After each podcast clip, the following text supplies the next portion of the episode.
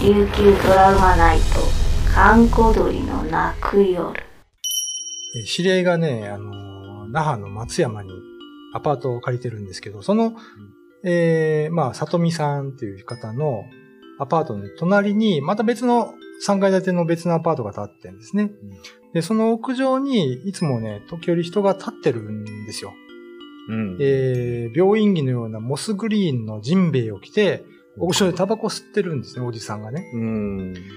で、やがてその人は、体中にはい赤いそのタンクからガソリンをかけて、火に包まれて燃え上がるという。最初見た時警察に電話したらしいんですよ。はいはいはい。でも、警察が来てもうん屋上には誰もいないんですね。うーん。なんでこんなもの見るんだろうと思って、はでそれから何回も何回も見たんですよ。うんうん。あ同じ同じおじさんが。おじさんがタバコ吸ってうん、最後ガソリンを身にまとって燃え上がってうん倒れて消えてしまうと。で、あの、いや、要するにね、その人は多分死んだ人で、はい。同じことを繰り返してんじゃないかって、里見さんは思ったんですね。またループです。地獄のループですね。そうなんですよ。でね、その時ね、里見さんは最悪の状態で、うん。あの、付き合ってた男性に騙されて、借金背負わされて、おーで、なんか近いうちに残波岬とかで飛び降りて死んじゃおうみたいに思ってたんですよ。なるほど。けども、うんその人を見てうん。死なないって決めたらしいんですよ。彼女はね。うんというのも、その相手は死んでからもずーっとその、その屋上で同じことを繰り返してるわけじゃないですか。うん私が今そこでうん残波岬から飛び降りたら、うん永遠に同じことするかもしれないと。うんうんで、そう思って踏みとどまって、えー、現在、那覇市でクラブを経営してますから。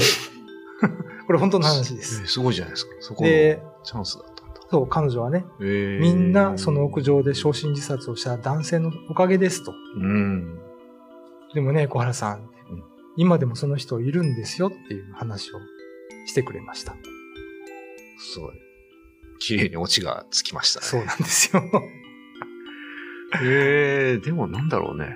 いい、いい話なんですか、これは？いい話なのか、まあ、教訓にしたんでしょうね。うーん。そのおじさんはその、里見さんしか見れない。いや、あの、それがね、実際、ユタの人を見てもらったら、ユタの人も見えたと。でもそれ以外に、いろんな人がそのアパートの上にいて、手すりからこっち見てるとあ言ってま、言ってたらしいですね。そうですね。まあ実際そういうこともあるかもしれませんので。うんうんうん。まあ、必ず、まあ、あれですね。霊が見るから良くないっていうこともないのかな。そうですね。そこから何を受け止めるかですかね。そうですね。はい。今夜のお相手は神崎秀俊と、小原武史でお送りしました。いやー、なんかね、この話は、うん。あのーまあ、この方知り合いなんですよ。はいはいはい。で、よーくね、この方の話、僕本に書いてて、うんこれもまあ書いたんですけど、はいあのーこの方は要するに、えーっと、まあ孤児だったんですね。うーん。で、生まれた時に、えーっと、まあ、ある孤児院の前に捨てられてたんですよ。はいはい。で、あの、自分の名前だけが書かれてて、うん。この子は〇〇って名前にしてくださいと。おーなるほどね。はい。で、まあ、キリスト教系のところで育てられたんですけど、うんうんまあ、そういう教外ですからいじめられたりとか、いうん。ろいろあって、うんはい。まあ、この人のね、人生本当に前半いいことないんですよ。うん話聞いたらもう、自殺未遂とか、いうんろいろあって、はい。でもその中でも生き残ってきたんですけど、うん。ある時ね、あの、えっ、と、糸満はい。の、えー飲み屋さんうん。をちょっと巡ってる時に、うんうんうん。自分と同じ名前の飲み屋さんを見つけたんですよ。で、漢字も一緒だったんですね。うん。で、あ、私と同じ名前だと思って入って、うんもしかしたらもしかしたらうん自分を産んでくれたお母さんがいるかもしれないと。うんうん。でそういうことをよくやってたらしいんですよ。で、入ったらうん明らかに自分より年下の人がママだったから、あ、ここは違うなと思って話聞いてたら、はい。あの、その人の前に、えー別の女性がやってたんだけど、うん。その別の女性から買い取ったって言うんですよ。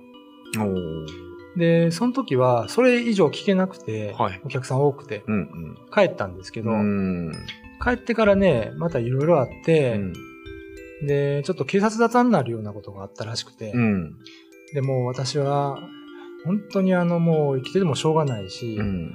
もう産んでくれたお母さんをちょっと恨むと、うんあんなところに捨てて。うん。で、糸満の荒崎っていうはい。断崖があるんですけど、そこに行って、うん。もう本当に死んでしまおうと思ったんですよ。はい。そしたら、海の向こうに、うん。なんか浮かんでんのが見えて、ぷかぷか。うん。何？と思ってたら、こっちに近づいてきたんですけど、うん女性の生首だったんですよ。おそれがね、あの、曇り空の沖縄の空に浮かんでて、自分の頭上をこう通過して消えてったらしいんですね。これは全く見覚えない。見覚えがない。でうん。あのーまあ、そこで飛び降りようとは思ってたんだけど、うんそれを見たから、はい。飛び降りられなくなって、でまた引っ返して、で、その後ね、もう一回気になってたその自分と名前の同じ、うん。まあ、スナックに行ったんですよ。うん。で、話をしてたら、うん。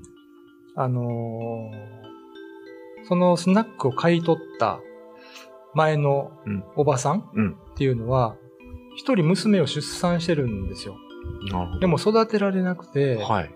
個人に捨ててきたって言うんですね。で、スナックの売り、売るときに、うん。今のママに、うん。あの、名前は変えないでくれと。のその名前のままでしてほしいと。なぜならそれは私の娘の名前だからっていうことを言ってたらしいんですよ。よ。あれ？と思って、うん。で、そのママの写真ってありますかってうん。言われた時に、もう彼女すぐ携帯から出したんだけど、うん。そのママの顔を見ても、びっくりするやら、涙が止まらないやら、大変だったらしいんですよ。はい要するにそのママの顔ってのは、はい。あの、荒崎ではい自分の真上を通過していったはい生首の女性と売り二つだったらしいんですよね。はいはいはい。なるほどですね。ああ、お母さんが守ってくれたんだとうん。思って、今はね、那覇でスナックやってるんですよ。あもうお母さんと会われてない？会ってないですね。お母さん生きていらっしゃるんですいや、もう亡くなってるんですよ。ああ、じゃあ、じゃあ、れ霊で来たってことですか？だ、そういうことでしょうね。うん。僕最初あの前半のラジオ部分で話してた、なんかそのおじさんも、すごいなんか縁のある人じゃないかなって一瞬思ったんですね、聞いたとき。ああ、神崎さんもちょっと、パッカーンってしたの？いや、してないですけど。いや、なんかやっぱそのなんか助けるって、やっぱそれ見て、やめようって思うっていうのは、やっぱなんかね、そういう。まあ、なんかのつながりがあるのかもしれないですけどうんね。それを見て助けてるのかなと思ったんですけどね。この、この人にもっと面白い話があって、うん。ある時そのスナックを、うんまあ台風の時だったから、うんお客さんも来ないし、はい。閉めようと思ってたら、うん。ちょうど後ろにスナックのね、こう、席があるんですよ。はい。多人数がうん。座れる。はい。そこにね、うんえっ、と、50センチぐらいうのん。石が 置かれてたんですよ。本物ですか？いや、本当の石。よくあの、歌きとかに よりしろとして置いてるビジュルっていうのがあるんですけど、こんな。うんうん、ありますね。はい。あんあんな感じの石が折ってて、何これ？って言って、大騒ぎになって。すごいね。私、あの、もう一人の人と二人でスナックやってたんだけど、うん。台風だから誰も来てないと。来てないけど石だけ来たっつって、うん。なんか近くに置こうって言って、うんで、その時はもう大雨だったから石置いて、まあ店閉めたんだけど、すごいな。次の日行ったらないんですよ。石がない。う んすごいな。動く石。ええと思って近くを探しに行ったら、は工事現場い。で、うん。なんかどれだけのその同じような石があって、おい。これどうししたんですか？って言ったら、いや、なんか工事で出てきたけど、うん。なんかユタのおばあちゃんがこれビジュルだから壊さないでって言ってるからどうしようかと思って、つって。でそれを持って帰って、うん結局あの自分のお墓のはい。なんか隣に今置いてるんですけど。すごい。それな、な、なんか雨宿りに来てたんですか？スナックに遊びに来てたの？わからないんですね。ちょっと、お酒をみたいな。、こういう体験談とかはうんわからないんですよ。オチがわからない。なんでそこにあるかわからない。けどあるんですよね。岩がね、うん。わからない。わからないけどある。そう。いやまあこういう話を聞いて集めるのが楽しいですね。なんかね。ちょっとまあ、里見さんの話はなかなかちょっといい話ですね。ええなんかね、霊界の助けもあってえ、えまあ今、なんかね、成功、成功してらっしゃそうるんですよね。そうですね。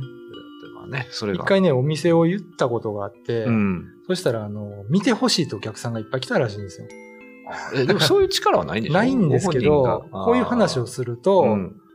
このママは見えるんじゃないかと思って、そういうお客さんがいっぱい来たから、なるほどね。店の名前は言わないでくれってあ 言われてますけど、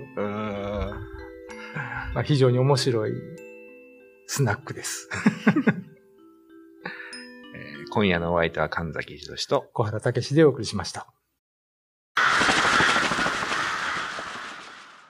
YouTube のチャンネル登録高評価 Twitter のフォローよろしくお願いしますポッドキャストも配信中詳しくは概要欄まで。